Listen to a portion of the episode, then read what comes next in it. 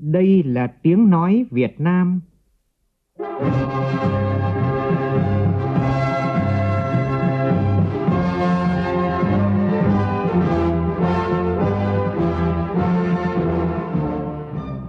là tiếng nói Việt Nam, phát thanh từ Hà Nội, thủ đô nước Cộng hòa xã hội chủ nghĩa Việt Nam.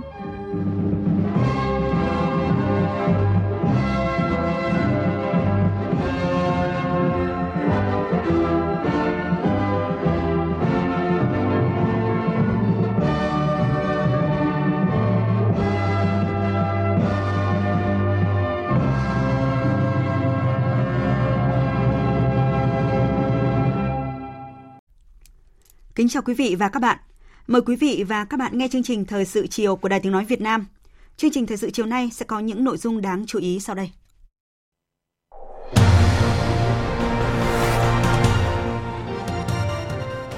Làm việc với Ban Thường vụ Thành ủy Hải Phòng, Thủ tướng Nguyễn Xuân Phúc tiếp tục nhấn mạnh bàn tiến chứ không bàn lùi trong thực hiện mục tiêu kép và yêu cầu thành phố Hải Phòng phải là địa phương đi đầu trong phát triển kinh tế xã hội của cả nước. Ủy ban Kiểm tra Trung ương thông báo kỳ họp thứ 44, trong đó đề nghị khai trừ khỏi Đảng đối với ông Nguyễn Văn Hiến, nguyên Thứ trưởng Bộ Quốc phòng, xem xét kỷ luật Bí thư tỉnh ủy và Chủ tịch Ủy ban nhân dân tỉnh Quảng Ngãi. Công ty trách nhiệm hữu hạn một thành viên vaccine và sinh phẩm số 1 Bộ Y tế bước đầu thành công trong việc nghiên cứu dự tuyển vaccine COVID-19 và tiêm thử nghiệm trên chuột. Trong phần tin quốc tế, căng thẳng trên bán đảo Triều Tiên có thể tăng nhiệt trở lại sau khi xảy ra vụ nổ súng tại khu phi quân sự Liên Triều vào sáng nay. Trang thương mại điện tử lớn nhất Indonesia điều tra vụ dò dỉ dữ liệu của người dùng.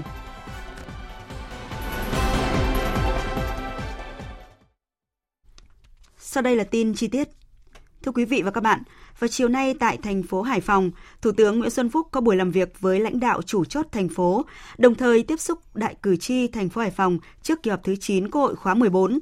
Thủ tướng mong muốn được nghe quyết tâm mới của Đảng bộ chính quyền thành phố Hải Phòng trong việc thực hiện các nhiệm vụ của năm nay và yêu cầu Hải Phòng thực hiện trọng trách tiên phong trở thành một cực tăng trưởng quan trọng trong phát triển của đất nước trong năm nay. Phóng viên Vũ Dũng phản ánh. Đây là địa phương thứ ba sau Hà Nội và Hưng Yên, Thủ tướng Nguyễn Xuân Phúc làm việc nhằm thúc đẩy các địa phương thực hiện mục tiêu kép, chống dịch và thực hiện các mục tiêu kinh tế xã hội đã đề ra của năm nay. Vui mừng về kết quả chống dịch rất tích cực của nước ta vừa qua, nhưng Thủ tướng nêu rõ đây mới chỉ là một trong hai nhiệm vụ kép. Chính phủ xác định hy sinh về kinh tế trong ngắn hạn để bảo vệ sức khỏe của nhân dân, nhưng về lâu dài phải tiếp tục thúc đẩy phát triển kinh tế xã hội.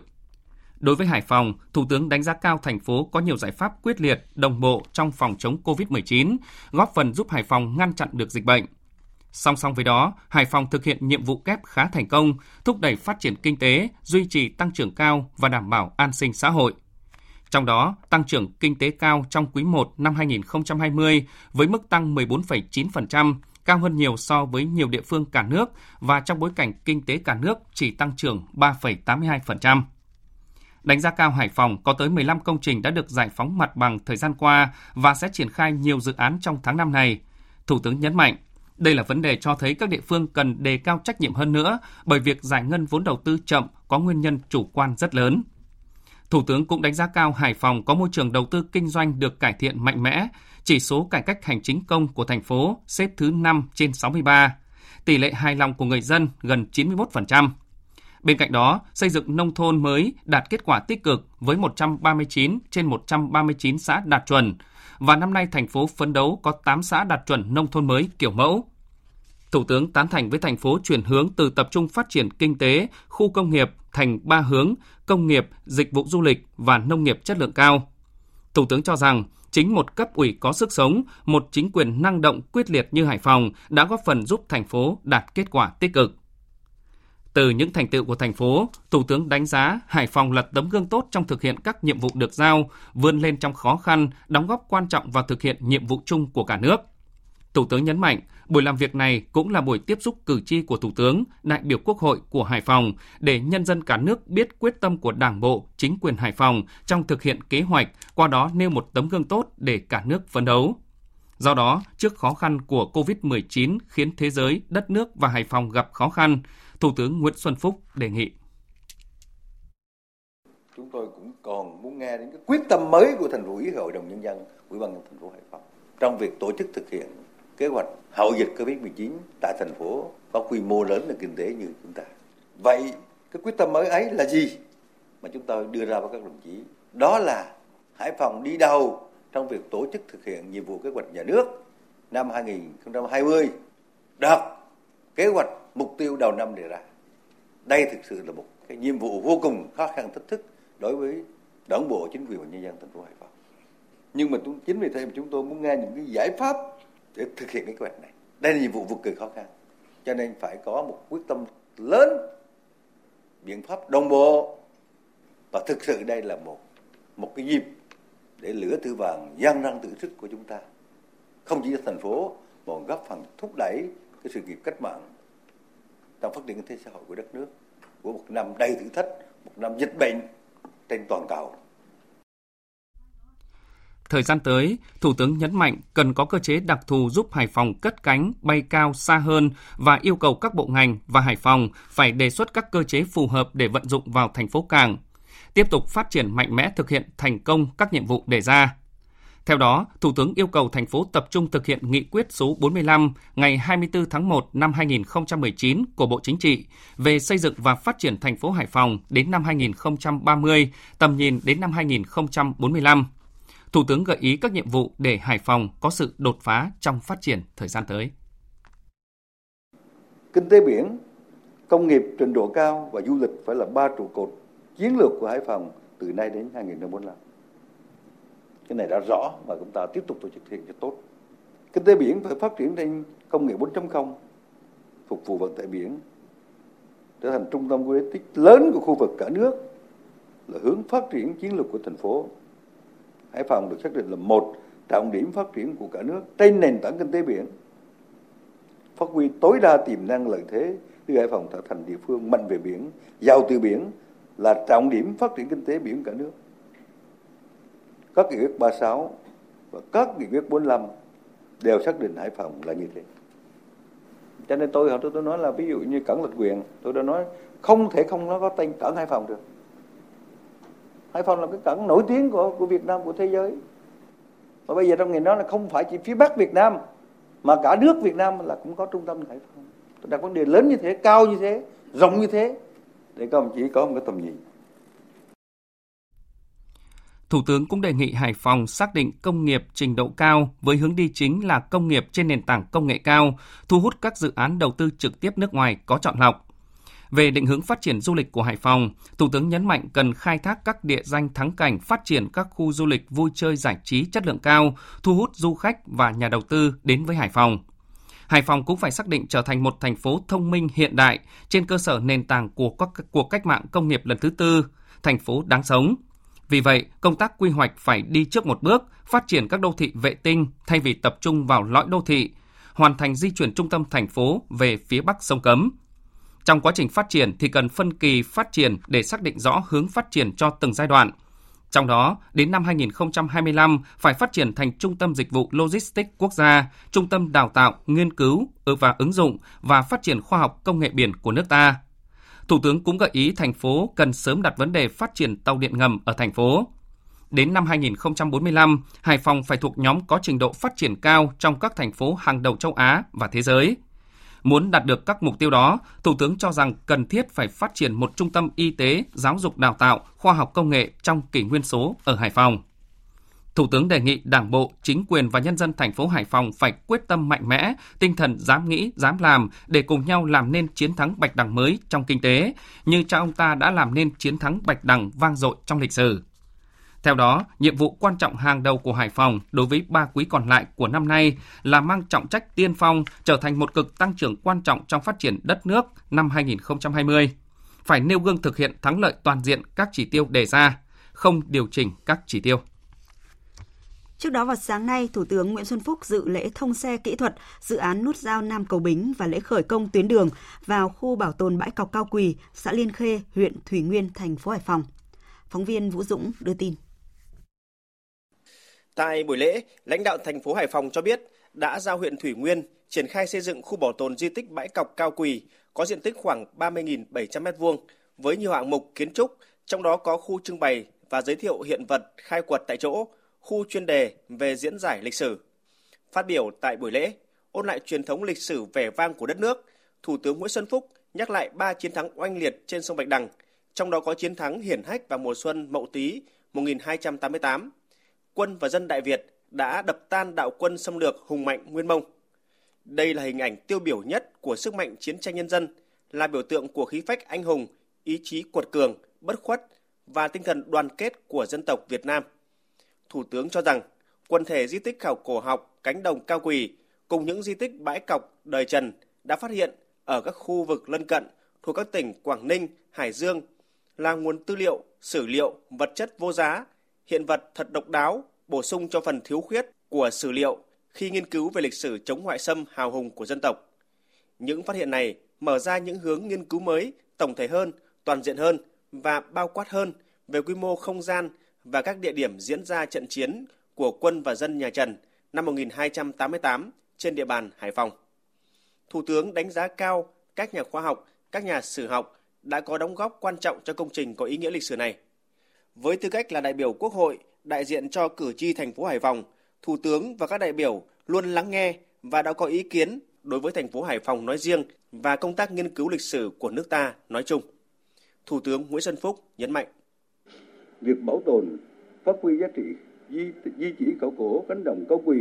sẽ góp phần củng cố và nâng cao giá trị di sản văn hóa trên địa bàn huyện Thủy Nguyên nói riêng và Hải Phòng nói chung, hình thành điểm du lịch văn hóa có sức hấp dẫn đối với du khách trong và ngoài nước. Đây là một nhiệm vụ rất quan trọng. Tôi cũng nhấn mạnh rằng dự án tuyến đường vào và khu bảo tồn bãi cọc cao quỳ xã Liên Khê huyện Thủy Nguyên không chỉ là một dự án xây dựng cơ bản đơn thuần mà, mà, mà là công trình văn hóa lịch sử nghệ thuật. Việc xây dựng các công trình là để làm nổi bật di sản. Do vậy, trong toàn bộ quá trình thi công, đòi hỏi các đơn vị phải tôn trọng, tuân thủ nghiêm túc các quy định về bảo tồn văn hóa, các nguyên tắc và giá trị, yếu tố gốc và tính nguyên bản của di chỉ. Trước đó, Thủ tướng Nguyễn Xuân Phúc đã dự lễ thông xe kỹ thuật dự án đầu tư xây dựng nút giao Nam Cầu Bính. Dự án được đầu tư từ nguồn ngân sách thành phố Hải Phòng, tổng vốn là 1.400 tỷ đồng. Đây là điểm giao giữa đường Nam Cầu Bính với đường Hồng Bàng, đường Bạch Đằng, đường Hùng Vương, đường Hà Nội. Theo quy hoạch hệ thống giao thông thành phố, thì đây là nút giao ngã 6 ở cửa ngõ vào trung tâm thành phố. Khi đi vào hoạt động sẽ góp phần cải thiện đáng kể giao thông thành phố. Sáng nay tại chùa Minh Đạo, Thành phố Hồ Chí Minh, Ủy viên Bộ Chính trị, Phó Thủ tướng Thường trực Trương Hòa Bình đã đến thăm chúc mừng Hòa thượng Thích Thiện Nhơn, Chủ tịch Hội đồng trị sự Giáo hội Phật giáo Việt Nam nhân đại lễ Phật đàn Phật lịch 2564. Thay mặt lãnh đạo Đảng, Nhà nước, Phó Thủ tướng Thường trực Trương Hòa Bình gửi lời chúc tới chư tôn đức tăng ni Phật tử một mùa Phật đàn mạnh khỏe, an lạc. Chúc Hòa thượng Thích Thiện nhân mạnh khỏe, lãnh đạo điều hành Giáo hội Phật giáo Việt Nam, tăng ni Phật tử Việt Nam trong và ngoài nước tiếp tục đồng hành với dân tộc với phương châm đạo pháp dân tộc, chủ nghĩa xã hội, xây dựng đất nước ngày càng cường thịnh. Phó Thủ tướng khẳng định, Đảng, Nhà nước luôn tôn trọng quyền tự do tín ngưỡng, tôn giáo của người dân, đảm bảo các hoạt động tôn giáo theo pháp luật, tạo điều kiện cho đồng bào có đạo và chức sắc các tôn giáo, trong đó có Phật giáo, thực hiện tốt việc tu hành chân chính và làm tròn bổn phận với đất nước mong muốn các tăng ni Phật tử tiếp tục ủng hộ chính phủ triển khai hiệu quả chỉ thị số 19 của Thủ tướng Chính phủ về các biện pháp phòng chống dịch COVID-19, tích cực tham gia các hoạt động xã hội, làm việc thiện, xóa đói giảm nghèo, góp phần vào công cuộc xây dựng và bảo vệ Tổ quốc. Cảm ơn sự quan tâm của lãnh đạo Đảng, Nhà nước đã quan tâm tạo điều kiện cho Giáo hội Phật giáo Việt Nam, Tăng ni, Phật tử Việt Nam trong và ngoài nước đồng hành và góp phần vào sự phát triển của đất nước. Hòa thượng Thích Thiện Nhân cho biết, trong thời gian tới, Giáo hội Phật giáo Việt Nam sẽ tiếp tục phát huy truyền thống yêu nước, gắn bó cùng dân tộc, vận động tăng ni Phật tử cả nước sống trong chính tiến, thực hiện đúng pháp luật, làm tròn nghĩa vụ của người công dân. Trước mắt sẽ hướng dẫn tăng ni Phật tử thực hiện các hoạt động Phật sự tuân thủ quy định của chỉ thị 19 của Thủ tướng Chính phủ về các biện pháp phòng chống dịch COVID-19, đảm bảo cuộc sống an lành, hạnh phúc của nhân dân cả nước. Thưa quý vị và các bạn, trong hai ngày 27 và 28 tháng 4 tại Hà Nội, Ủy ban Kiểm tra Trung ương đã kỳ họp kỳ họp thứ 44. Đồng chí Trần Cẩm Tú, Bí thư Trung ương Đảng, chủ nhiệm Ủy ban Kiểm tra Trung ương chủ trì kỳ họp. Và hôm nay, Ủy ban Kiểm tra Trung ương đã ra thông báo về nội dung kỳ họp. Toàn văn thông báo như sau. Tại kỳ họp này, Ủy ban Kiểm tra Trung ương đã xem xét kết luận một số nội dung sau. 1 qua giám sát đối với Ban Thường vụ Đảng ủy và đồng chí Bí thư Đảng ủy, Chủ tịch Hội đồng thành viên Tập đoàn Công nghiệp Than khoáng sản Việt Nam trong lãnh đạo chỉ đạo công tác quản lý, sử dụng đất đai, vốn nhà nước, dự án đầu tư và công tác cán bộ. Ủy ban Kiểm tra Trung ương yêu cầu tổ chức đảng và đảng viên được giám sát, phát huy ưu điểm, nghiêm túc kiểm điểm, rút kinh nghiệm và sớm có biện pháp khắc phục các hạn chế, khuyết điểm đã được chỉ ra. 2 qua xem xét giải quyết tố cáo đối với ông Lê Viết Chữ, Ủy viên Trung ương Đảng, Bí thư tỉnh ủy và ông Trần Ngọc Căng, Phó Bí thư tỉnh ủy, Bí thư Ban cán sự Đảng, Chủ tịch Ủy ban nhân dân tỉnh Quảng Ngãi, Ủy ban Kiểm tra Trung ương nhận thấy ông Lê Viết Chữ và ông Trần Ngọc Căng có nhiều vi phạm, khuyết điểm nghiêm trọng trong lãnh đạo chỉ đạo, thực hiện công tác quản lý, sử dụng đất đai, tài chính ngân sách, dự án đầu tư và công tác cán bộ, ảnh hưởng xấu đến uy tín của cấp ủy, chính quyền địa phương, đến mức phải xem xét kỷ luật. 3. Về kiểm tra khi có dấu hiệu vi phạm đối với Ban Thường vụ Đảng ủy, Tổng Công ty Đầu tư Phát triển Đường cao tốc Việt Nam VEC và một số cá nhân – Ban Thường vụ Đảng ủy Tổng Công ty Đầu tư Phát triển Đường cao tốc Việt Nam đã vi phạm quy chế làm việc và các nguyên tắc tổ chức sinh hoạt Đảng, để nội bộ lãnh đạo tổng công ty mất đoàn kết nghiêm trọng, thiếu trách nhiệm, buông lỏng lãnh đạo, chỉ đạo, thiếu kiểm tra giám sát để xảy ra nhiều vi phạm khuyết điểm trong công tác cán bộ, trong thực hiện các dự án đầu tư xây dựng và trong quản lý, khai thác các tuyến đường cao tốc gây hậu quả nghiêm trọng. Ông Mai Tuấn Anh, Bí thư Đảng ủy, Chủ tịch Hội đồng thành viên và ông Trần Quốc Việt, nguyên Bí thư Đảng ủy, nguyên Chủ tịch Hội đồng thành viên Tổng công ty, chịu trách nhiệm chính về những vi phạm khuyết điểm của Ban Thường vụ Đảng ủy. Ông Trần Văn Tám, Phó Bí thư Đảng ủy, Tổng giám đốc, ông Nguyễn Văn Nhi, Phó Bí thư Đảng ủy, Phó Tổng giám đốc và ông Lê Quang Hào, Đảng ủy viên, Phó Tổng giám đốc Tổng công ty cùng chịu trách nhiệm về những vi phạm khuyết điểm của Ban Thường vụ Đảng ủy và trách nhiệm cá nhân trong thực hiện chức trách, nhiệm vụ được phân công vi phạm của Ban Thường vụ Đảng ủy Tổng Công ty Đầu tư Phát triển Đường cao tốc Việt Nam và các đồng chí nêu trên đã ảnh hưởng xấu đến uy tín của tổ chức đảng và tổng công ty, đến mức phải xem xét kỷ luật. 4. Xem xét thi hành kỷ luật Đảng ủy Thanh tra Bộ Xây dựng và một số cá nhân liên quan đến các vi phạm đã được kết luận tại kỳ họp 43 của Ủy ban Kiểm tra Trung ương. Căn cứ quy định của Đảng về xử lý kỷ luật tổ chức đảng và đảng viên, Ủy ban Kiểm tra Trung ương quyết định thi hành kỷ luật khai trừ ra khỏi Đảng đối với các ông bà Nguyễn Thị Kim Anh, cán bộ phòng phòng chống tham nhũng, Đặng Hải Anh, cán bộ phòng thanh tra xây dựng 2, cách tất cả các chức vụ trong Đảng đối với Phạm Gia Yên, nguyên Bí thư Đảng ủy, nguyên Tránh Thanh tra Bộ. Cảnh cáo đối với ông Nguyễn Ngọc Tuấn, Bí thư Đảng ủy, Tránh Thanh tra Bộ. Khiển trách đối với Vũ Trí Cương, Đảng ủy viên, Bí thư tri bộ, trưởng phòng phòng chống tham nhũng, Bùi Anh Tuấn, Bí thư tri bộ, trưởng phòng giám sát, kiểm tra và xử lý sau thanh tra. Nguyễn Hải Thắng, Bí thư tri bộ, trưởng phòng thanh tra xây dựng 2. Nguyễn Thị Kim Liên, cán bộ phòng thanh tra xây dựng 3. Ủy ban Kiểm tra Trung ương yêu cầu Ban Thường vụ Đảng ủy Bộ Xây dựng thi hành kỷ luật đối với Đảng ủy Thanh tra Bộ Xây dựng nhiệm kỳ 2015-2020. 5 xem xét thi hành kỷ luật ông Nguyễn Quang Sáng, tỉnh ủy viên, bí thư huyện ủy Mường Nhé và ông Cao Xuân Đăng, nguyên tỉnh ủy viên, nguyên bí thư đảng ủy, nguyên hiệu trưởng trường chính trị tỉnh Điện Biên.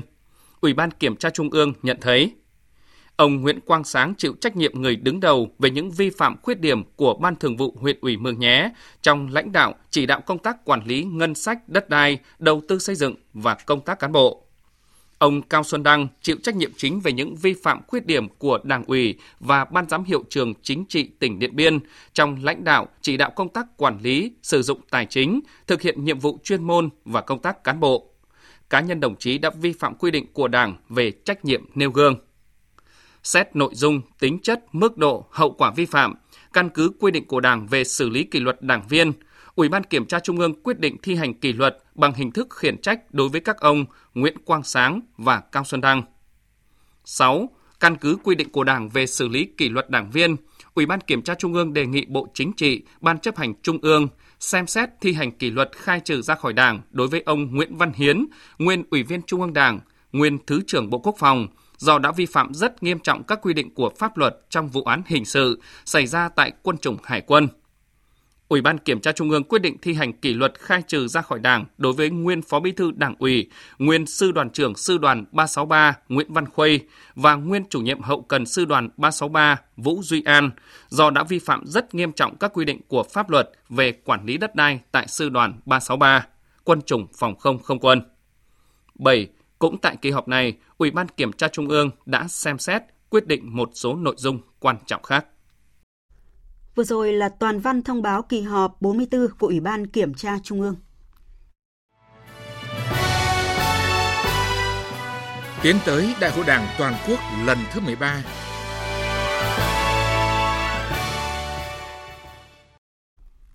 Thưa quý vị và các bạn, tại hội nghị cán bộ toàn quốc cuối tháng 4 vừa qua và trong bài viết, một số vấn đề cần đặc biệt quan tâm trong công tác chuẩn bị nhân sự Đại hội 13 của Đảng – Tổng Bí thư, Chủ tịch nước Nguyễn Phú Trọng đã nhấn mạnh yêu cầu rất cao các tiêu chí khi xây dựng một ban chấp hành trung ương cũng như Bộ Chính trị, ban bí thư khóa mới này. Đó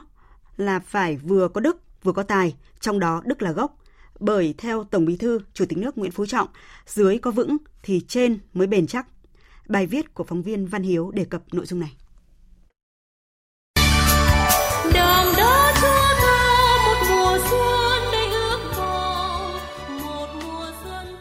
Xuất phát từ vai trò vị trí quan trọng của cán bộ và từ kinh nghiệm thực tiễn phong phú trong cuộc đời hoạt động của mình, Chủ tịch Hồ Chí Minh đã tổng kết cán bộ là những người đem chính sách của Đảng, của chính phủ giải thích cho dân chúng hiểu rõ và thi hành, đồng thời đem tình hình của dân chúng báo cáo cho Đảng, cho chính phủ hiểu rõ để đặt chính sách cho đúng. Vì vậy, cán bộ là cái gốc của mọi việc. Một điều đặc biệt quan trọng cấp ủy các cấp cần nắm vững đó là trong công tác cán bộ cần phải tuân thủ các nguyên tắc của Đảng, bảo đảm sự lãnh đạo tập trung, thống nhất của cấp ủy, tổ chức đảng, tập thể lãnh đạo có thẩm quyền, đề cao vai trò trách nhiệm nêu gương của tập thể lãnh đạo, nhất là những người đứng đầu cấp ủy, tổ chức đảng và cán bộ làm công tác tham mưu về tổ chức, cán bộ, bảo đảm dân chủ, công khai, khách quan, minh bạch, đề cao trách nhiệm cá nhân trong thảo luận và quyết định theo đa số. Theo Tổng Bí thư Chủ tịch nước Nguyễn Phú Trọng, công tác cán bộ đóng vai trò then chốt trong công tác xây dựng Đảng, là mắt xích trọng yếu trong toàn bộ hoạt động của Đảng, quyết định sự thành bại của cách mạng Cán bộ là cái gốc của mọi công việc, muôn việc thành công hay thất bại đều do cán bộ. Hiện nay cùng với việc chuẩn bị và tiến hành đại hội đảng bộ các cấp, Đảng ta đang chuẩn bị đại hội đại biểu toàn quốc lần thứ 13. Chính vì vậy, chuẩn bị nhân sự đại hội 13 của Đảng là chuẩn bị nhân sự Ban chấp hành Trung ương, Bộ Chính trị, Ban Bí thư, cán bộ chủ chốt, đặc biệt là người đứng đầu. Nếu chọn đúng người thì đất nước phát triển, nhân dân được nhờ. Thì lần này có khi phải nhấn mạnh trách nhiệm của người giới thiệu, người đề xuất đang tính là cứ đánh dấu tích vào đồng ý ai đã hay đồng ý ai hay là tỏ thái độ chính kiến của mình xem giới thiệu ai. Qua đấy cũng hiểu được người đấy. Tôi giới thiệu ông a tôi giới thiệu ông b. Là nhìn anh xem là anh thế nào. Cứ anh nào thân quen hay là hay cho quà cáp hay là lại thân thiết rồi ờ, nó uh, tán tỉnh nó định cho ba câu nó thích thì là giới thiệu còn cái anh có khi nó nói thẳng băng ra đây phê bình, nó làm việc hết sức trung thực, trung thành. Ôi, cái thằng này nè, không được, không giới thiệu. Ngay từ khâu giới thiệu ban đầu, có thật sự công tâm khách quan không? Mà cái này chắc trong cuộc sống không phải không có. Chưa dám nói là cánh hậu cứ yêu ghét thôi, thích hay không thích thôi. Trừ trường hợp không biết thì đã đành rồi. Khâu này cũng quan trọng lắm giới thiệu ban đầu đấy.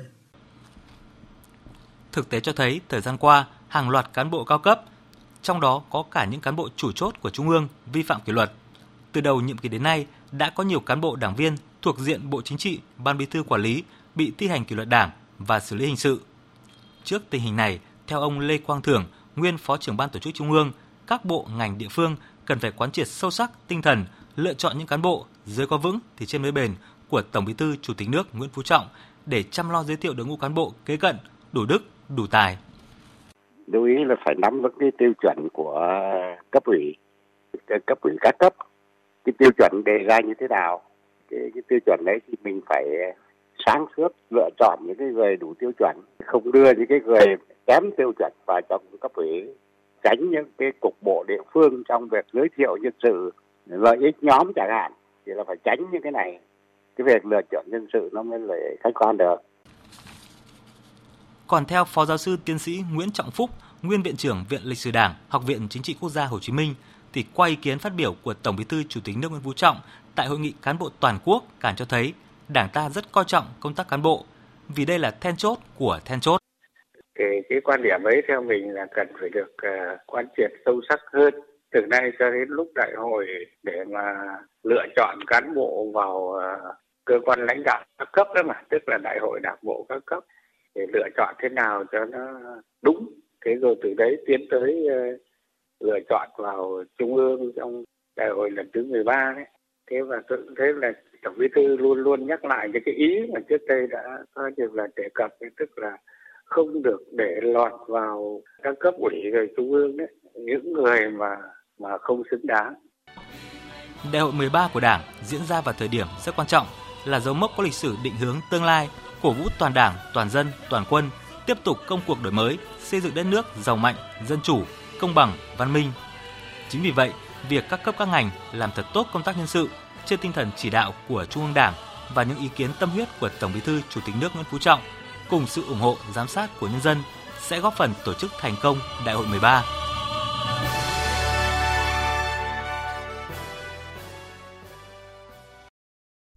Thưa quý vị và các bạn, đại hội là để chọn ra một đội ngũ cán bộ lãnh đạo cấp cao cho Đảng, cho sự nghiệp phát triển của đất nước. Chuẩn bị nhân sự tốt, Đảng sẽ có một đội ngũ cán bộ tốt, có uy tín với dân, đủ sức gánh vác trọng trách mà đất nước và nhân dân giao phó.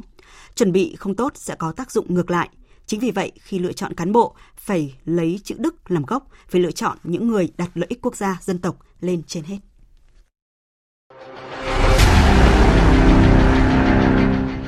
Đẩy lùi COVID-19 bảo vệ mình là bảo vệ cộng đồng.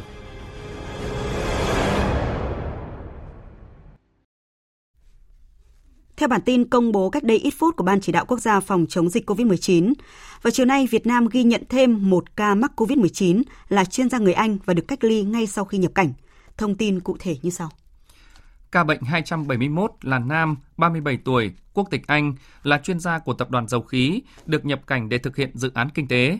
Ngày 28 tháng 4 vừa qua, bệnh nhân bay từ Anh tới sân bay Tân Sơn Nhất trên chuyến bay riêng mang số hiệu AXI 2504, không phải chuyến bay chở khách thương mại. Cùng đi với bệnh nhân có 12 chuyên gia khác, tất cả đã được quản lý, cách ly tập trung ngay sau khi nhập cảnh tại huyện Cần Giờ, thành phố Hồ Chí Minh nên không lây ra cộng đồng. Xét nghiệm lần 1 ngày 28 tháng 4 của tất cả 13 người đều cho kết quả âm tính. Ngày 2 tháng 5, các chuyên gia và phi công người Anh được lấy mẫu xét nghiệm lần thứ hai. 12 người có kết quả âm tính. Riêng bệnh nhân số 271 có kết quả dương tính với SARS-CoV-2. Hiện bệnh nhân số 271 đang được cách ly và điều trị tại bệnh viện Giã chiến Củ Chi, thành phố Hồ Chí Minh. Như vậy, đến thời điểm này thì Việt Nam đã ghi nhận 271 ca mắc COVID-19 và tính đến 18 giờ chiều nay là tròn 17 ngày, Việt Nam không có ca mắc COVID-19 mới do lây nhiễm trong cộng đồng. Và một thông tin tích cực vừa được công ty trách nhiệm hữu hạn một thành viên vaccine và sinh phẩm số 1 Bộ Y tế cho biết, vaccine COVID-19 do Việt Nam hợp tác với Anh nghiên cứu sản xuất đang được thử nghiệm trên chuột và sẽ đánh giá trong 2 tuần tới. Phóng viên Văn Hải thông tin là một trong 70 đơn vị trên thế giới nghiên cứu vaccine COVID-19. Từ cuối tháng 1 năm nay, công ty vaccine và sinh phẩm số 1 đã phối hợp với Đại học Brighton của Anh tiến hành nghiên cứu dựa trên việc cài đặt kháng nguyên của một con vector virus. Nghiên cứu đã bước đầu thành công trong việc tạo ra được con virus mang kháng nguyên của virus SARS-CoV-2. Sau đó, việc thử nghiệm tính đáp ứng miễn dịch của loại kháng nguyên vừa nêu đã được tiến hành trên chuột. Nếu kháng nguyên sinh được miễn dịch trên cơ thể chuột thì đây sẽ là ứng viên phù hợp để phát triển vaccine COVID-19. Tiến sĩ Đỗ Tuấn Đạt, giám đốc công ty vaccine và sinh phẩm số 1 cho biết tức là nó là cái bước đầu tiên để mình đánh giá là thực ra cái kháng nguyên đấy nó có sinh được miễn dịch ở, ở trên cái một cái cơ thể để động vật hay không. Vì có nhiều các loại kháng nguyên thì có thể tiêm cho động vật nhưng mà không tạo được những cái kháng thể đặc biệt những kháng thể trung hòa ấy, thì nó không phải là những cái dự tuyển tốt để mình làm được vaccine. À, bước tiếp theo thì sau khi có được cái dự tuyển vaccine mà có cái đáp ứng trên động vật thì mình sẽ lựa chọn uh, dự tuyển đó để mình tiếp tục nghiên cứu tức là xây dựng cái quy trình sản xuất ở quy mô phòng thí nghiệm rồi các quy mô lớn hơn rồi có thể đánh giá sâu hơn ở trên động vật về tính an toàn cũng như là đáp ứng miễn dịch với khả năng bảo vệ của vaccine. Cũng theo tiến sĩ Đỗ Tuấn Đạt, trong tuần tới, các mẫu máu trên chuột thí nghiệm sẽ được chuyển đến Viện Vệ sinh Dịch tễ Trung ương để đánh giá về khả năng sinh miễn dịch hay còn gọi là kháng thể chống lại virus SARS-CoV-2. Sau hơn một tuần sẽ có kết quả đánh giá. Nếu thành công, các nhà khoa học sẽ tiến hành nhiều bước tiếp theo để khẳng định về mức độ an toàn của vaccine trên động vật. Đối với cả vaccine ờ, COVID-19 thì là vaccine hoàn toàn mới.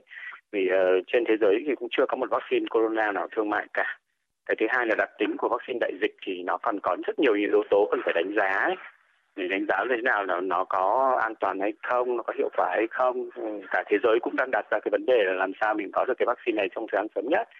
Thế nên là cũng còn nhiều điều phải phải trao đổi trong trong cái vấn đề này nên mình cũng không thể hứa trước được là thời điểm nào nó sẽ xảy ra được ngay.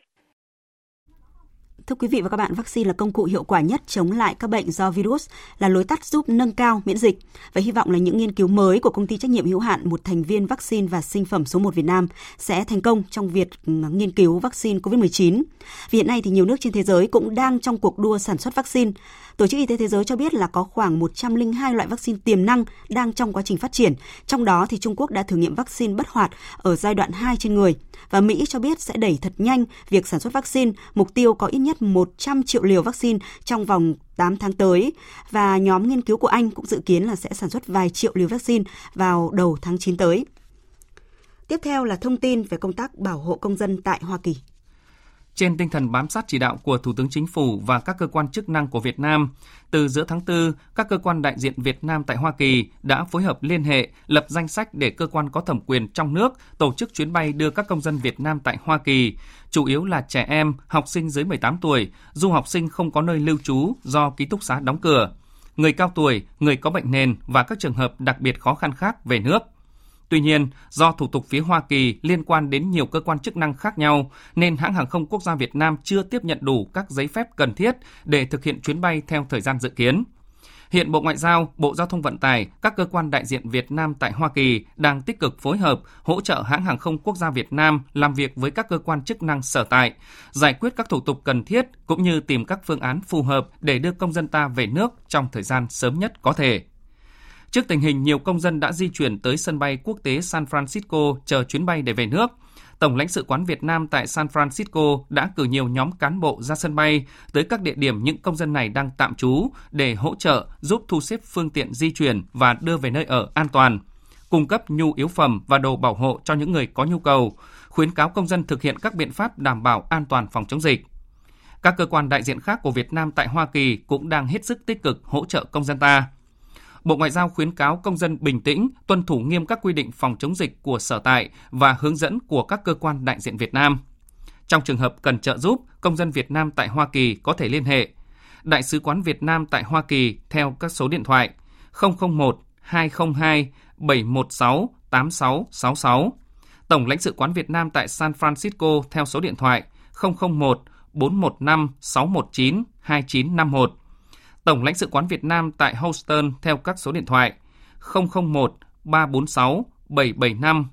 0555. Tổng đài bảo hộ công dân của Cục lãnh sự Việt Nam, điện thoại cộng 84 981 84 84 84. Cục Quản lý Lao động ngoài nước, Bộ Lao động Thương binh và Xã hội cho biết là theo báo cáo của Ban Quản lý Lao động Việt Nam tại Hàn Quốc và Đài Loan Trung Quốc, hiện chưa có thông tin về người lao động Việt Nam tại hai thị trường này bị nhiễm COVID-19. Và trước tình hình dịch bệnh COVID-19 vẫn diễn biến phức tạp, Hàn Quốc và Đài Loan Trung Quốc đều áp dụng chính sách gia hạn cho lao động nước ngoài, trong đó có lao động Việt Nam. Phóng viên Hà Nam thông tin. Hiện Việt Nam có khoảng 48.000 lao động đang làm việc tại Hàn Quốc theo hợp đồng – Ngoài ra còn khoảng 11.000 lao động đang cư trú bất hợp pháp tại nước này. Còn tại thị trường Đài Loan Trung Quốc, Việt Nam cũng có hơn 230.000 lao động đang làm việc. Hiện người lao động của Việt Nam vẫn làm việc bình thường tại hai thị trường này. Bà Trần Thị Vân Hà, trưởng phòng thông tin và truyền thông, Cục Quản lý Lao động ngoài nước, Bộ Lao động Thương binh và Xã hội cho biết, nhằm hỗ trợ các chủ sử dụng lao động thiếu nhân lực bởi dịch bệnh COVID-19, chính phủ Hàn Quốc đã ban hành chính sách mới đối với lao động hết hạn hợp đồng. Cụ thể, cho phép gia hạn thêm 5 tháng nếu người lao động có nhu cầu tiếp tục muốn ở lại Hàn Quốc làm việc. Chính sách đối với lao động cư trú bất hợp pháp phối hợp với nước phái cử để tiếp nhận lại số lao động này. Chính sách gia hạn thời gian lưu trú cũng được Đài Loan Trung Quốc áp dụng trong tình hình dịch bệnh COVID-19. Trong thời điểm hiện nay thì ngoài các quy định về cách ly y tế 14 ngày đối với lao động nhập cảnh, chính phủ Hàn Quốc đã ban hành các cái chính sách mới đối với lao động mà hết hạn hợp đồng trong cái thời điểm này. Cụ thể là cho phép gia hạn thêm 5 tháng nếu người lao động có nhu cầu tiếp tục làm việc và theo chính sách của Đài Loan thì trong thời gian dịch bệnh ảnh hưởng tới việc di chuyển của người lao động, Đài Loan cũng đã gia hạn lưu trú cho người lao động nước ngoài trong thời gian 3 tháng đối với trường hợp lao động có thời gian lưu trú đủ 14 năm à, làm việc à, trong gia đình và 12 năm đối với lao động làm trong những ngành nghề khác và cục quản lý lao động ngoài nước đã chỉ đạo các doanh nghiệp phái cử à, đàm phán với người sử dụng lao động để có thể gia hạn hợp đồng cho người lao động hết hạn lưu trú trong cái thời gian này. Mời quý vị và các bạn tiếp tục nghe chương trình Thời sự chiều với các thông tin đáng chú ý khác. Hôm nay là ngày cuối cùng trong kỳ nghỉ lễ 30 tháng 4 mùng 1 tháng 5. Các cửa ngõ giao thông dẫn vào thành phố Hà Nội đã trở lại đông đúc hơn so với những ngày trước đó. Tuy nhiên thì không xảy ra tình trạng ùn tắc nghiêm trọng. Vào lúc này thì phóng viên Nguyên Nhung đang có mặt tại nút giao Pháp Vân, quốc lộ 1A. À, thưa chị Nguyên Nhung ạ, bây giờ đã là 18 giờ 35 phút và tình hình giao thông tại à, nút giao thông Pháp Vân có gì đột biến không ạ thưa chị? À, vâng, à, tại khu vực nút giao thông Pháp Vân quốc lộ 1A thì thời điểm này giao thông vẫn thông suốt. À, tuy nhiên là cái lưu lượng xe mỗi lúc một đông dần và các phương tiện xe cá nhân mà tham gia giao thông ấy thì đều tăng đột biến so với ngày thường, gồm cả xe ô tô và xe máy. À, có lẽ đây là cái lựa chọn an toàn của nhiều người trong mùa dịch bệnh nhằm tránh nguy cơ lây nhiễm từ các phương tiện công cộng chăng? Và cũng theo các quan sát của tôi thì các cái xe khách công cộng từ các tỉnh thành đến cửa ngõ phía Nam Hà Nội này thì phần lớn đều tuân thủ quy định uh, chở 50% lượng khách. À, tuy nhiên thì một số xe khách từ các tỉnh như là Thái Bình, Thanh Hóa thì vẫn còn tình trạng chở vượt số khách quy định và trả khách dọc đường ngay dưới cái nút giao Pháp Vân cầu rẽ. À, còn theo phản ánh của hành khách thì một số trường hợp lái và phụ xe ở tỉnh Hà Nam thì đã tự ý tăng giá vé thậm chí là gấp đôi ờ, với lý do là bù lỗ do quy định ờ, chở ít khách. Và hiện tại thì uh, khu vực uh, Pháp Vân quốc lộ 1A giao thông vẫn đang thông suốt. Nhưng mà chỉ vài chục phút trước thì đã xảy ra cái tình trạng ùn ứ kéo dài trên cao tốc hướng Pháp Vân Hà Nội. Uh, vì điểm thu phí quá tải do chưa áp dụng cái uh, thu phí tự động và còn do nút ờ, thắt cổ trai đoạn ờ, Pháp Vân cầu rẽ ờ, cũng trên đoạn đường này thì giữa buổi chiều nay cũng xảy ra ủng tắc cục bộ sau vụ va chạm nhẹ giữa các phương tiện phương tiện giao thông À, tuy nhiên thì những cái tình trạng ủng tắc này cũng kéo dài chưa đầy 10 phút và đã được lực lượng cảnh sát giao thông giải quyết phân luồng. À, điểm nút giao thông cầu rẽ Pháp Vân, quốc lộ 1A là cái cửa ngõ giao thông quan trọng nối liền với hàng chục tỉnh thành khu vực phía Nam Hà Nội. Lưu lượng giao thông luôn đông đúc. Vì vậy mà hiếm có cái kỳ nghỉ lễ nào mà khu vực này không xảy ra ùn tắc, à, thậm chí là ùn tắc nghiêm trọng. À, tuy nhiên trong ngày hôm nay thì tình trạng ùn tắc nghiêm trọng đã không xảy ra.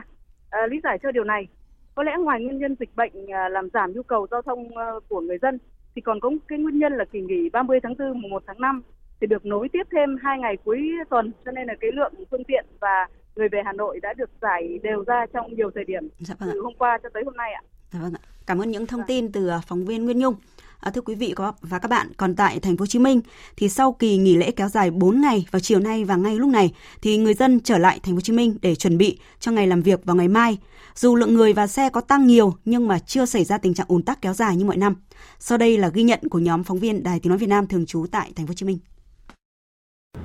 Thời điểm này mỗi năm, các cửa ngõ vào thành phố thường xảy ra tình trạng ùn tắc kéo dài. Song năm nay, đường lại thông thoáng và không ùn tắc. Theo ghi nhận của phóng viên Đài Tiếng Nói Việt Nam tại bến phà Cát Lái, quận 2, từ 15 giờ chiều, lượng xe di chuyển từ hướng Đồng Nai sang thành phố Hồ Chí Minh mỗi lúc một đông dần, nhưng người dân không phải chờ lâu để được qua phà. Anh Bành Tuấn Cẩm, nhân viên bán vé tại đây cho biết. À, sau dịp nghỉ lễ năm ờ, 30/4, khách năm nào cũng đông vậy á, nhưng mà phà rút nhanh mỗi chuyến không từ bên thành phố qua rút xe hết. Không có xảy ra tình trạng ủng ứ từ sáng tới giờ là chưa xảy ra tình trạng ủng ứ còn tại cao tốc Long Thành Dầu Dây, đoạn qua địa phận quận 2, tình hình giao thông theo cả hai hướng vẫn bình thường, mật độ xe lưu thông theo hướng về trung tâm thành phố đông nhưng không xảy ra tình trạng ùn ứ hay kẹt xe. Tại cửa ngõ phía tây của thành phố Hồ Chí Minh, ngay ngã tư đoạn giao giữa quốc lộ 1A với đường Nguyễn Hữu Trí, mật độ người và phương tiện bắt đầu tăng dần, chủ yếu là xe máy và xe khách dừng nằm. Các phương tiện đang nối đuôi nhau trở lại thành phố Hồ Chí Minh nhưng chưa xảy ra tình trạng kẹt xe kéo dài. Từ đầu giờ chiều, lực lượng cảnh sát giao thông khu vực đã có mặt túc trực nhằm điều tiết giao thông. Theo quan sát của phóng viên, lượng khách trên các xe khách qua khu vực này vẫn rất đông, phần lớn chưa đảm bảo khoảng cách an toàn như khuyến cáo của cơ quan chức năng. Cô Tô Thị Kiều Nga, một người dân sống ở khu vực này chia sẻ. Năm nay là trong cái mùa dịch á, thành ra bây giờ xe gắn máy là cô thấy nhiều hơn là xe đò, rất là nhiều xe gắn máy. Là từ ngày hôm qua tới bữa nay là lượng khách vẫn còn đông. Từ từ sẽ đông dần, đông dần, đông dần. Từ đây đổ tới tối đó là tới, tới khuya luôn á. Trong khi đó, tại bến xe miền Đông quận Bình Thạnh và bến xe miền Tây quận Bình Tân, lượng xe liên tục vào bến để trả khách nhưng không đông như mọi năm. Tuy nhiên, để đảm bảo an ninh, lực lượng bảo vệ vẫn được tăng cường. Bên cạnh người dân trở lại sau kỳ nghỉ lễ, lượng khách hôm nay tại bến xe còn có sinh viên các trường đại học trở lại học tập sau kỳ nghỉ dài vì dịch Covid-19.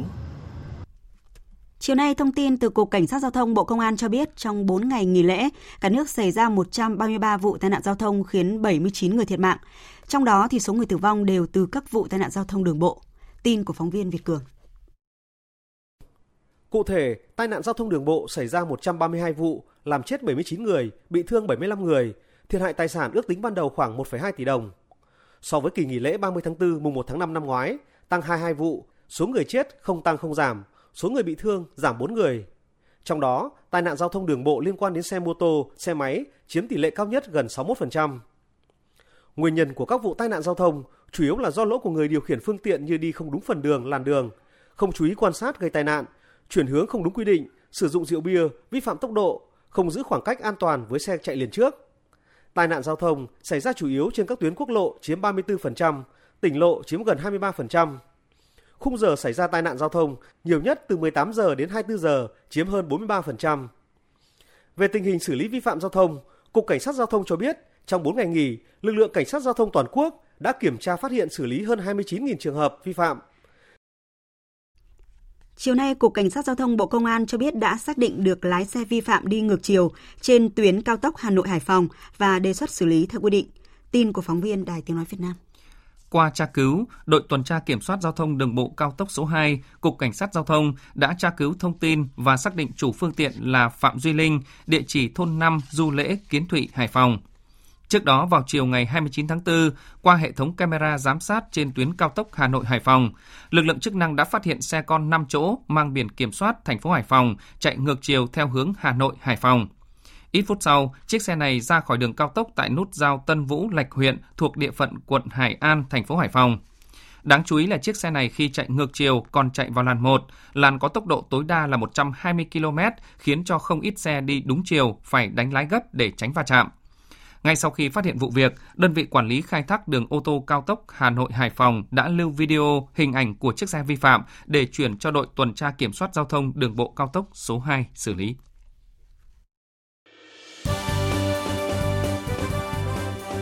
Thời sự tiếng nói Việt Nam. Thông tin nhanh. Bình luận sâu. Tương tác đa chiều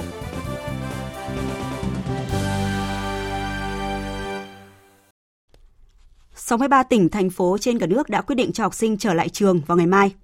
Theo kế hoạch của Sở Giáo dục và Đào tạo Thành phố Hồ Chí Minh, ngày mai hơn 170.000 học sinh ở hai khối 9 và 12 đang theo học tại các trường trung học cơ sở và trung học phổ thông, trung tâm giáo dục thường xuyên, giáo dục nghề nghiệp, giáo dục thường xuyên công lập trên địa bàn thành phố sẽ quay trở lại trường học sau gần 3 tháng tạm nghỉ học do ảnh hưởng của dịch COVID-19. Còn tại thành phố Hà Nội, những ngày này thì khối các trường trung học cơ sở, trung học phổ thông cũng tích cực triển khai các điều kiện đảm bảo an toàn cho học sinh đi học trở lại từ ngày mai và các trường tổ chức tập huấn các kịch bản để đảm bảo an toàn phòng chống dịch. Phóng viên Minh Hường thông tin.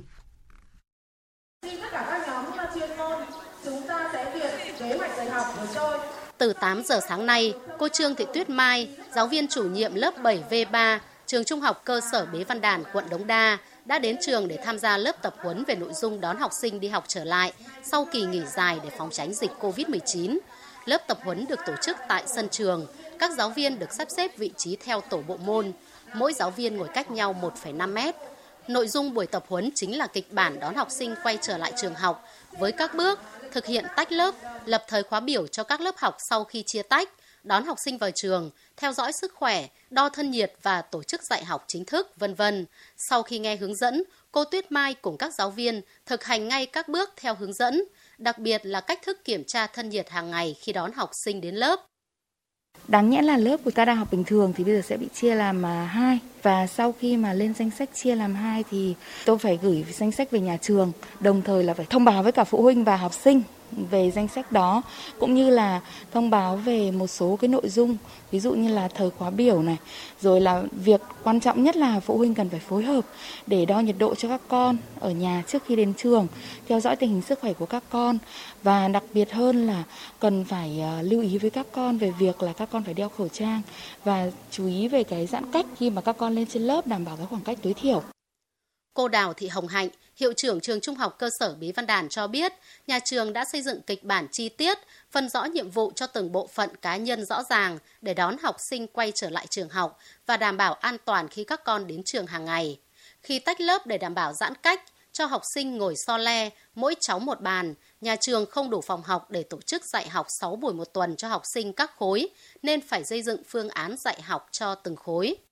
Chúng tôi đã lên phương án ưu tiên số 1 cho khối 9 vì các con chuẩn bị có kỳ thi tuyển sinh vào lớp 10 trung học phổ thông. Các con khối 9 sẽ học tất cả các buổi sáng trong tuần từ thứ hai cho tới thứ bảy. Còn các con học sinh khối 6, 7, 8 thì học 3 buổi trên một tuần. Chúng tôi ờ, đã sắp xếp bố trí để cho mỗi một lớp học được chia đôi đảm bảo theo đúng cái quy định của Bộ Giáo dục và Đào tạo về việc giãn cách học sinh khi quay trở lại trường học.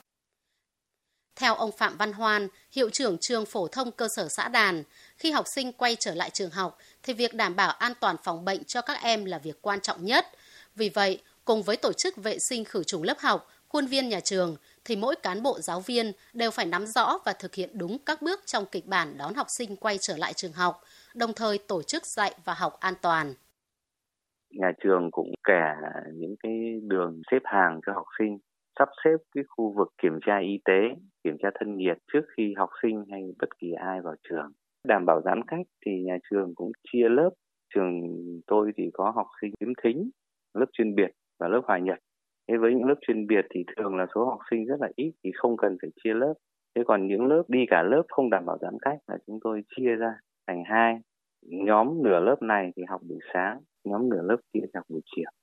Sau khối trung học cơ sở, trung học phổ thông trở lại trường, thì ngày 11 tháng 5 tới, các khối trường mầm non, tiểu học cũng bắt đầu đón học sinh trở lại trường. Công việc của giáo viên các trường phổ thông sẽ thêm bộn phần vất vả, vừa phải đảm bảo an toàn cho học sinh đến lớp, vừa phải đảm bảo đủ chương trình theo quy định của Bộ Giáo dục và Đào tạo.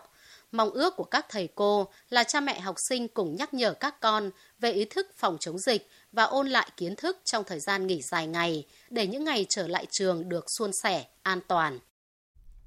Thưa quý vị và các bạn, trong chương trình thời sự trước, phóng viên Đài Tiếng nói Việt Nam phản ánh về tình trạng hạn trồng hạn. Hạn từ năm này kéo dài sang năm khác, hạn khốc liệt trong mùa khô, hạn nặng giữa mùa mưa là những gì đã và đang diễn ra ở Tây Nguyên. Sa mạc hóa là điều được cảnh báo có thể xảy ra ở Tây Nguyên trong tương lai không xa nếu không có những giải pháp khắc phục. Vì đâu tình trạng hạn hán ở Tây Nguyên lại diễn biến phức tạp như vậy? Tiếp tục loạt bài Tây Nguyên đối mặt với khô hạn, giải pháp nào cho 2 triệu hecta cây trồng? Phóng viên Công Bắc phân tích thực trạng mất rừng, vỡ quy hoạch, quản lý yếu kém, hạn trồng hạn. Mời quý vị và các bạn cùng nghe. Nhiều năm qua, các nhà khoa học đã liên tục cảnh báo về tình trạng mất rừng gắn với biến đổi khí hậu gia tăng mức độ thiệt hại bởi hạn hán ở Tây Nguyên. Theo thống kê của Viện Điều tra và Quy hoạch rừng, giai đoạn 1992 đến 2015, vùng Tây Nguyên mất 1 triệu hecta rừng. Riêng giai đoạn 2010-2015, bình quân mỗi năm Tây Nguyên mất khoảng 92.000 hecta rừng. Tiến sĩ Nguyễn Huy Dũng, Phó Viện trưởng Viện Điều tra và Quy hoạch rừng cho biết,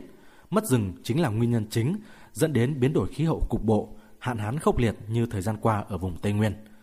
Đối với vùng Tây Nguyên thì chúng ta thấy rằng là cái trong thời gian vừa qua do cái diện tích rừng bị à, suy giảm à, kể cả chất lượng và trữ lượng và số lượng. Thế thì à, chúng ta có thể là loại trừ cái à, biến đổi khí hậu toàn cầu à, là một cái, cái biến đổi theo cái quy luật và rất lớn mà chúng ta không thể là có thể chống lại chúng ta chỉ tìm cách là thích ứng để mà hạn chế nhưng mà cái biến đổi khí hậu cục bộ của vùng Tây Nguyên thì một trong những nguyên nhân chính vẫn là mất rừng. Thực tế cho thấy, việc rừng đầu nguồn ở Tây Nguyên đã và đang bị cạo chọc đã khiến cho những túi nước tự nhiên dần mất đi. Những túi nước nhân tạo là các công trình hồ thủy lợi, thủy điện cũng khô kiệt. Hồ thủy điện An Khê Canak, hồ chứa lớn nhất trên sông Ba thời điểm này, xuống đến mực nước chết.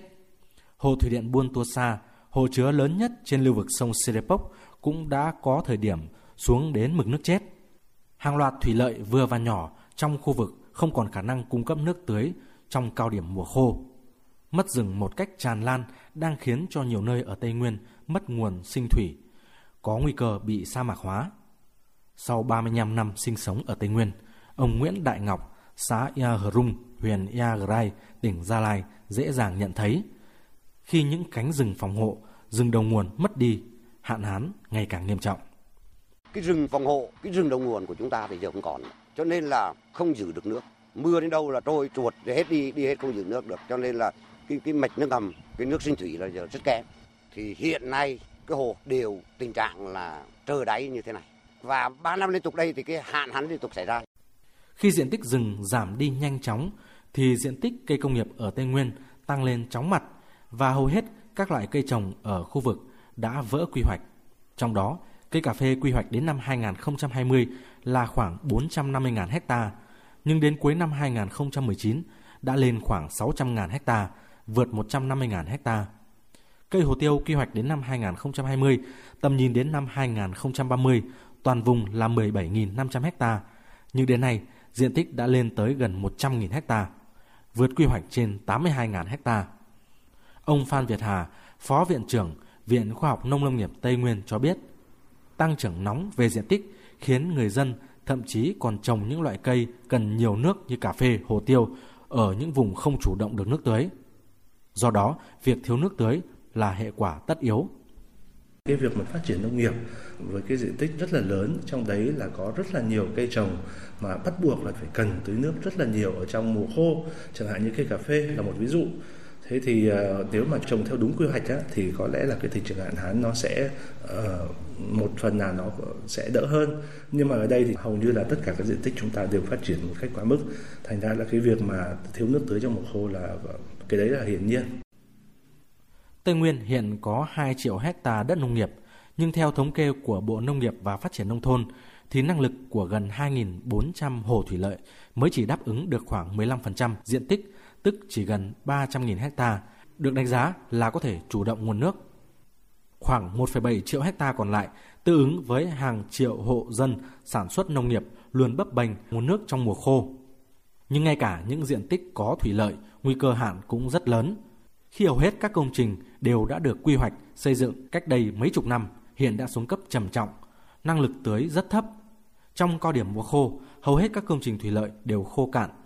Thêm vào đó, việc quản lý vận hành yếu kém, nhất là những công trình quy mô vừa và nhỏ giao cho cấp huyện, xã quản lý, thì việc đảm bảo nước tưới cho cây trồng càng thêm khó khăn. Hơn một triệu hecta rừng mất đi, hàng trăm nghìn hecta cây công nghiệp lại mọc lên. Gánh nặng nguồn nước phục vụ sản xuất mùa khô ở Tây Nguyên là rất lớn. Trong khi đó, hệ thống thủy lợi ở khu vực được đánh giá là còn thiếu và yếu. Ngành nông nghiệp ở Tây Nguyên sẽ còn phải gánh chịu nhiều thiệt hại do hạn hán gây ra nếu không có những giải pháp khắc phục những tồn tại hạn chế bất cập. Thưa quý vị, thưa các bạn, trong bối cảnh biến đổi khí hậu ngày càng nghiêm trọng, khô hạn ngày càng khốc liệt, việc cấp thiết lúc này của các tỉnh Tây Nguyên là đi tìm các giải pháp ứng phó, thích ứng. Tây Nguyên cần làm gì để giải bài toán khô hạn? Đây cũng sẽ là nội dung được chúng tôi đề cập ở phần cuối loạt bài Tây Nguyên đối mặt với khô hạn, giải pháp nào cho 2 triệu hecta cây trồng. Mời quý vị và các bạn chú ý đón nghe.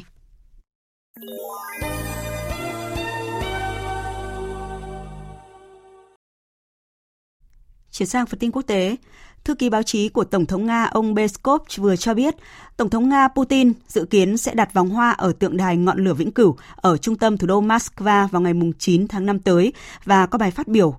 quốc gia ngay sau đó. Trước đó vào ngày 16 tháng 4 vừa qua tại cuộc họp các thành viên Hội đồng An ninh Nga, ông Putin đã nói rằng các sự kiện quy mô lớn tại Quảng Trường Đỏ để kỷ niệm 75 năm chiến thắng của Hồng quân Nga trong cuộc chiến tranh vệ quốc chống phát xít đã phải hoãn lại do dịch COVID-19. Tuy nhiên, ông cam kết sẽ tổ chức một cuộc diễu binh và diễu hành của trung tâm của trung đoàn bất tử sẽ được tổ chức ngay khi mối đe dọa dịch bệnh đã qua. Liên quan đến bán đảo Triều Tiên, giới chức Hàn Quốc hôm nay thông báo đã xảy ra nổ súng tại khu phi quân sự Liên Triều. Những diễn biến này đang khiến dư luận lo ngại bán đảo Triều Tiên có thể tăng nhiệt trở lại sau một thời gian dài im ắng. Biên tập viên Phạm Hà thông tin. Vụ nổ súng xảy ra tại khu vực thuộc thị trấn biên giới trung tâm Châu Won vào khoảng 7 giờ 40 phút sáng nay. Nhiều phát súng được bắn từ phía Triều Tiên đã trúng một trạm gác của Hàn Quốc tại khu phi quân sự, khiến lực lượng Hàn Quốc phải đưa ra cảnh báo trên sóng phát thanh và bắn trả hai lần. Vụ nổ súng không gây thiệt hại hay thương vong gì và quân đội Hàn Quốc cho biết đang tiến hành các hoạt động thông qua đường dây liên lạc liên triều để nắm bắt chi tiết vụ việc, đồng thời ngăn chặn mọi sự cố tương tự xảy ra. Hiện chưa có bình luận nào từ phía Triều Tiên nhưng làm gia tăng lo ngại về sự căng thẳng trở lại giữa hai quốc gia láng giềng này. Tuy vậy, hiện có nhiều ý kiến cho rằng cả Hàn Quốc và Triều Tiên không có lý do gì khuấy động căng thẳng trên bán đảo Triều Tiên vào thời điểm hiện nay. Về phía Hàn Quốc, trong thông điệp đưa ra nhân kỷ niệm 2 năm ngày diễn ra cuộc gặp thượng đỉnh liên triều hôm 27 tháng 4 vừa qua, Tổng thống Moon Jae-in đã khẳng định sẽ thúc đẩy hợp tác thực tiễn và thiết thực với Triều Tiên. Để thực hiện hóa mong muốn này, ngay trong ngày lễ kỷ niệm, Hàn Quốc đã tổ chức một buổi lễ tái khẳng định cam kết đối với việc kết nối lại đường sắt liên triều, một trong những trọng điểm trong thỏa thuận chung đã ký giữa hai nước. Theo giáo sư Go Mu Hin, Viện Nghiên cứu Chính sách châu Á, với nỗ lực tái khởi động dự án đường sắt liên triều, Tổng thống Hàn Quốc Moon Jae-in hy vọng sự kết nối này có thể trở thành nền tảng cho hòa bình giữa hai miền Triều Tiên. Thực tế là dự án chỉ là một phần trong kế hoạch hợp tác chung liên triều. Tuy nhiên, đây là nỗ lực của Hàn Quốc nhằm thúc đẩy các dự án đã bị đình trệ, với hy vọng làm nền tảng cho những hợp tác tiếp theo, mang lại lợi ích kinh tế không chỉ cho Hàn Quốc mà còn cả Triều Tiên. Đây là một dự án tham vọng của Tổng thống Hàn Quốc Moon Jae-in nhằm kết nối hai miền Triều Tiên, là bước đệm hướng tới hợp tác kinh tế lớn hơn nữa giữa hai miền Triều Tiên. Tokopedia, diễn đàn thương mại điện tử lớn nhất của Indonesia đang điều tra một vụ tấn công có chủ đích và những tin đồn nói rằng thông tin cá nhân của nhiều người dùng diễn đàn này đã bị dò dỉ ra bên ngoài và trong một tuyên bố thì đại diện của tổ chức này đảm bảo rằng những thông tin mật như mật khẩu của người dùng vẫn được mã hóa.